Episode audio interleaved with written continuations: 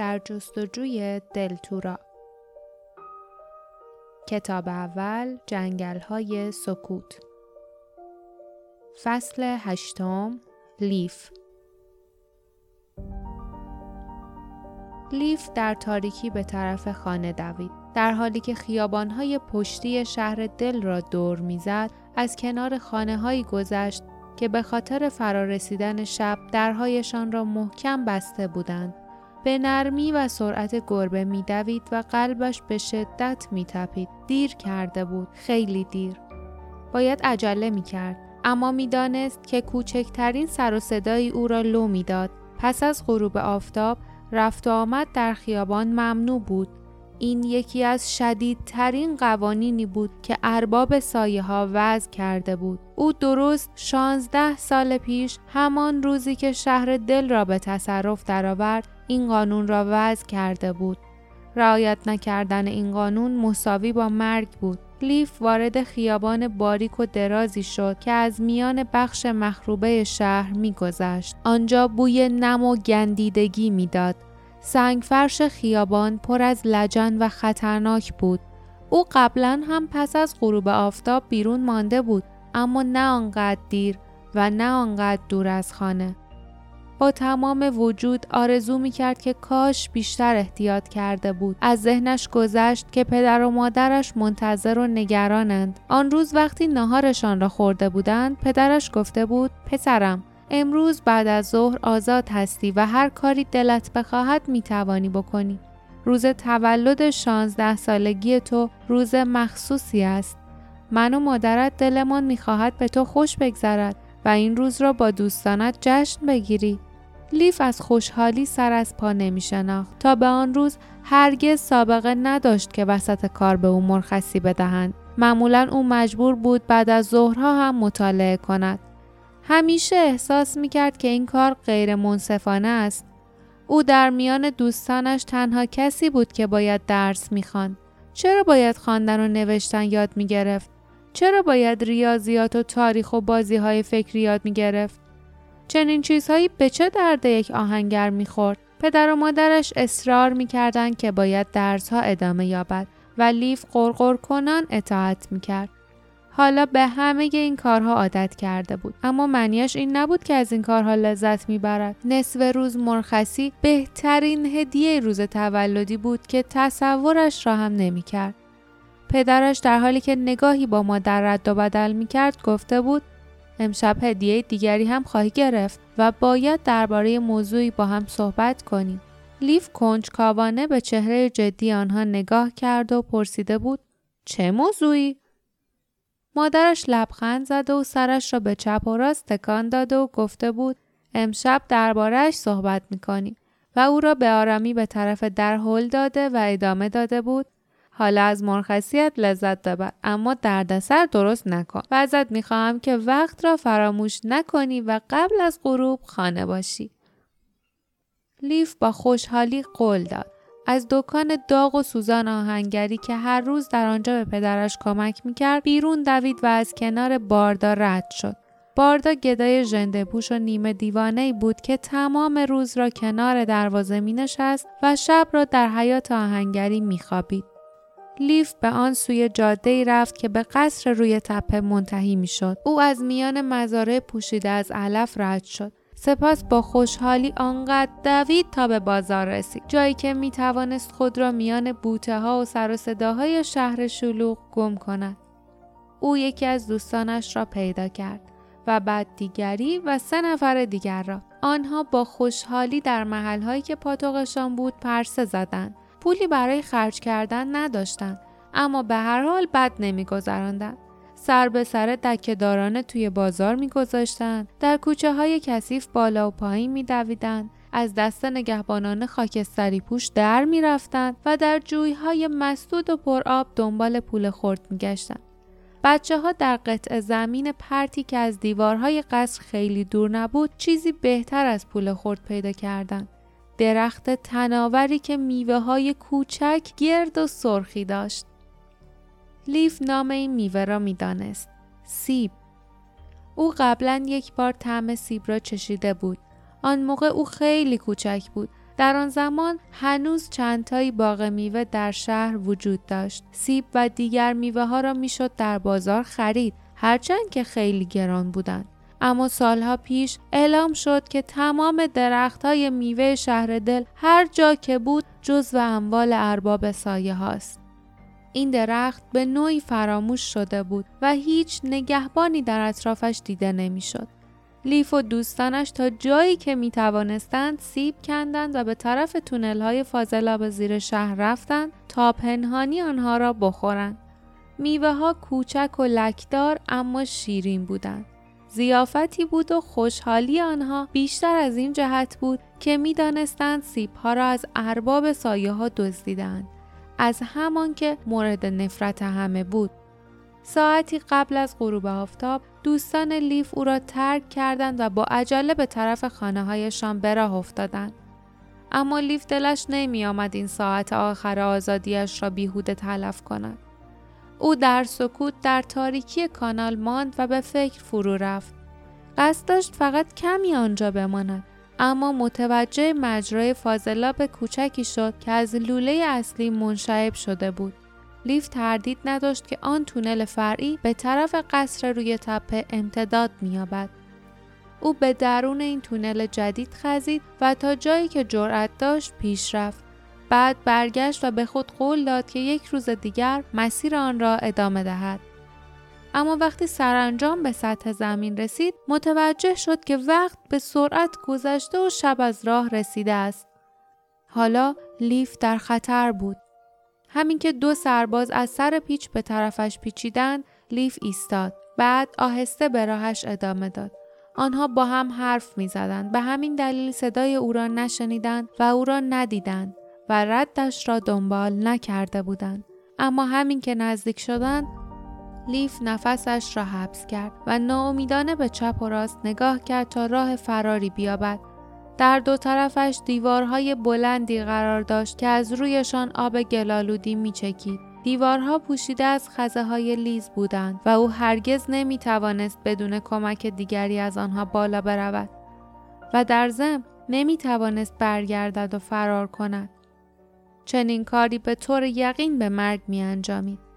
لیف در زندگیش در خیابانهای دل زیاد پرسه زده و اغلب با خطر روبرو شده بود. به خود میبالید که در گذشته بارها شانس آورد و گریخته بود. او فرز و چابک و شجاع بود اما در ضمن عقل و شعور داشت و می‌دانست که نمی‌تواند از خیابان به این درازی بگذرد و حتما دستگیر می شود.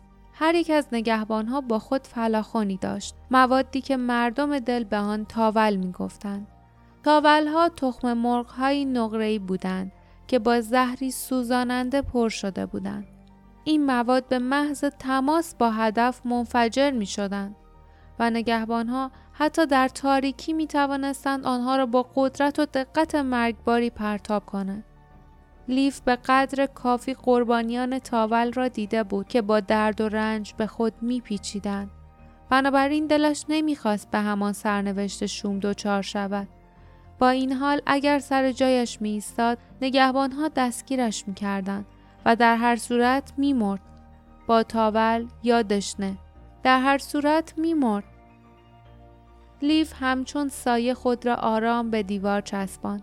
جرأت تکان خوردن نداشت نگهبانها قدم زنان به سوی او پیش می آمدند. نزدیکتر و نزدیکتر. با بیتابی فکر کرد. کاش آنها برمیگشتند و می‌رفتند. کاش چیزی حواسشان را پرت می‌کرد. آن وقت شانس فرار داشتند. او دعا نکرد معجزه رخ دهد.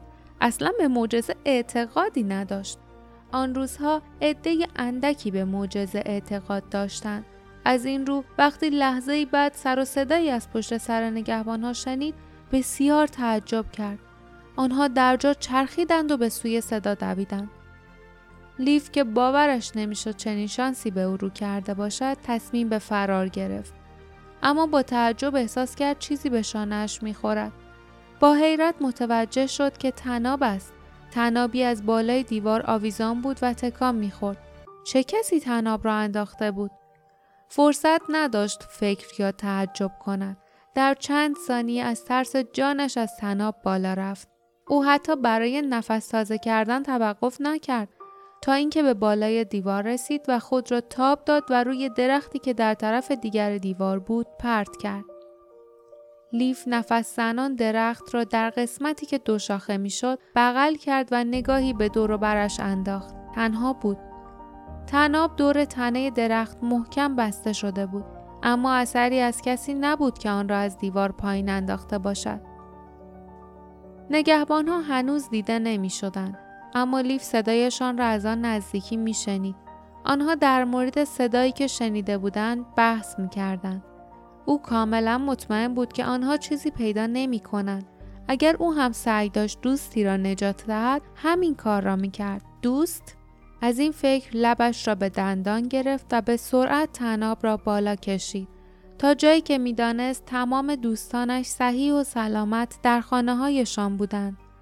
چه کسی می‌دانست او توی دردسر افتاده است؟ لحظه حیرت زده بر جای ماند. بعد سرش را تکان داد و به خود گفت حالا دیگر این موضوع اهمیتی ندارد. مهم این است که تا دردسر دیگری پیش نیامده خود را به خانه برسانم. لیف تناب را باز کرد. آن را حلقه کرد و روی شانهاش انداخت. تنابی مثل این بسیار با ارزش بود. او در سکوت از درخت پایین رفت. تنابی مثل این بسیار با ارزش بود. او در سکوت از درخت پایین آمد و چشمانش را گشاد کرد تا در تاریکی بهتر ببیند. کم کم شبه چیزی را در نزدیکی خود تشخیص داد. چرخ کوزگری بود که شکسته و روی یک پایش روی علفها قرار داشت. با ترس متوجه شد که در حیات پشتی محلی است که زمانی بزرگترین کوزگری شهر بود.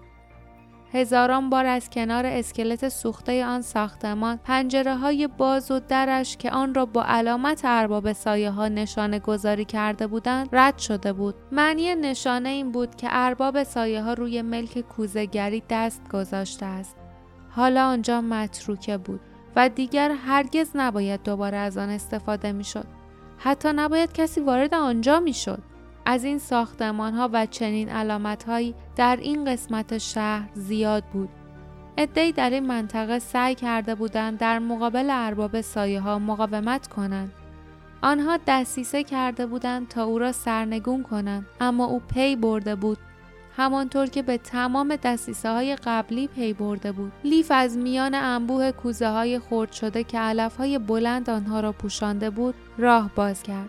از کنار دو کوره بزرگ گذشت که زمانی کوزه ها را در آنها خشک می کردن و حالا دیگر مخروبه شده بودند. روی چیزی که در میان علف ها مدفون شده بود تقریبا سکندری خورد.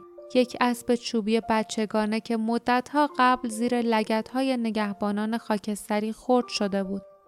قبل از آنکه به قسمت جلوی ساختمان برسد بدنش میلرزید و به سختی نفس می‌کشید. اما حالا نه از ترس بلکه از خشمی شدید و ناگهانی. چرا مردمش باید اینطور زجر میکشیدند؟ چرا او باید همچون جنایتکاران بی صدا در شهر خودش میخزید و همیشه از زندان و داغ خوردن و مرگ میترسید؟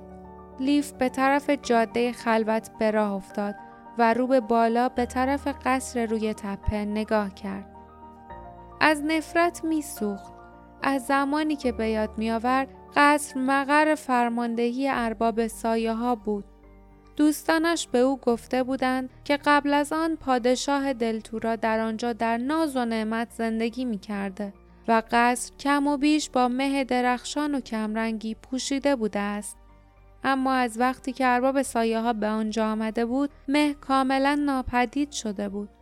حالا قصر به وضوح دیده می‌شد گرچه والدین لیف از همان کودکی او را وادار کرده بودند که تاریخ دلتورا را مطالعه کند اما آنها در مورد دوران قبل از تولد او هیچ حرفی نمی‌زدند انگار از صحبت کردن درباره آن دوران می ترسیدن. آنها می گفتند که ارباب سایه ها همه جا جاسوس گذاشته و بهترین کار سکوت است اما دوستان لیف نمی ترسیدن. آنها خیلی چیزها به او گفته بودند. آنها گفته بودند که آخرین پادشاه مثل حاکمان قبل از خود اصلا به مردم اهمیتی نمی‌داد و هیچ کاری برای خدمت به آنها نمی کرد. تنها وظیفه شاه اندون مراقبت از کمربند جادویی دلتورا بود اما او شخص ضعیف تنبل و بیتوجهی بوده و باعث شده بود که کمربند دزدیده شود او راه را برای به حکومت رسیدن ارباب سایه ها هموار کرده بود. دوستان لیف گفته بودند که شاه اندون مرده است. او که عجله داشت تا خود را به خانه برساند با بیرحمی فکر کرد چه بهتر. شاه به خاطر زجری که به مردمش داده بود لایق مرگ بود. لیف به مزرعه ای رسید. او در حالی که خم شده و خود را میان علفهای بلند پنهان کرده بود شروع به دویدن کرد. چند دقیقه دیگر از این دردسر خلاص می شد. از آنجا چراغهای خانه را که از دور سوسو می زدند دید. می‌دانست که برای دیر آمدنش توی دردسر می افتد و درباره تنابی که بر دوش داشت بازخواست می شود. البته شاید هم شانس یاری می کرد و پدر و مادرش چنان از دیدن او خوشحال می شدند که به سرعت او را می بخشیدن. لیف با رضایت به خود گفت دست کم اونها نمی توانند بدون شام مرا به رخت خواب بفرستند. خودشان گفتند که می‌خواهند امشب درباره موضوعی با من صحبت کنند. و به آن سوی جاده دوید و به سرعت به طرف دکان آهنگری رفت. او لحظه ای با تعجب فکر کرد اما درباره چه موضوعی؟ و با یادآوری چهره جدی پدر و مادرش هنگامی که در این باره صحبت می کردن لبخند زد. او هر دویشان را بسیار دوست داشت اما هیچ زوجی نمی توانستند معمولی تر، ترسوتر و ساکتتر از جارد و آنای آهنگر باشند. وقتی لیف ده ساله بود پای جارد بر اثر سقوط درختی صدمه دید و از آن پس او میلنگید اما حتی قبل از آن نیز او و آنها سرشان به کار خودشان بود آنها ظاهرا از شنیدن داستانهایی که مسافران خانه به دوش برایشان تعریف می کردند بیشتر لذت می بردند تا اینکه خودشان بروند و دنیا را ببینند. لیف پس از زمان وحشت و تاریکی که نشانه حضور ارباب سایه ها بود متولد شده بود. اما می‌دانست که بسیاری از مردم شهر با ارباب سایه ها مبارزه کرده و در این راه کشته شده و بسیاری دیگر از وحشت گریخته بودند. جاردانا هیچ کدام از این کارها را نکرده بودند. تا وقتی که اطرافشان اختشاش و وحشت حاکم بود آنها در کلبهشان مانده و از تمام دستورات اطاعت کرده و برای پرهیز از خشم دشمن کارشان را نیز تعطیل کرده بودند و وقتی وحشت پایان یافته و جای خود را به سیه روزی در شهر داده بود آنها دوباره درهای دکان آهنگری را باز کرده و کارشان را از سر گرفته بودند. اما فقط تا حدی کار می کردند که در جهان تازه و ویرانشان زنده بمانند. کاری که لیف هرگز نتوانسته بود از عهدهش برایت این بود که علت این کار آنها را درک کند. او به خود قبولانده بود تنها کاری که پدر و مادرش در زندگی خواستار آن هستند این است که به هر قیمتی شده از دردسر دوری کنند.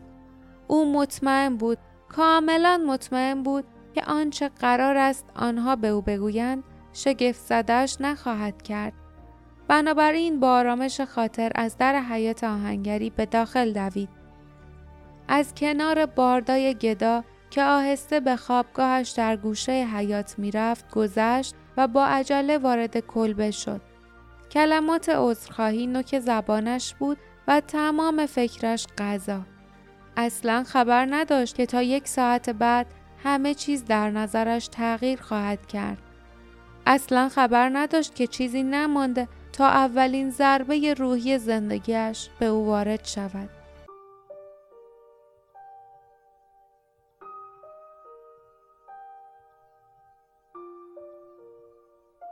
پایان فصل هشتم.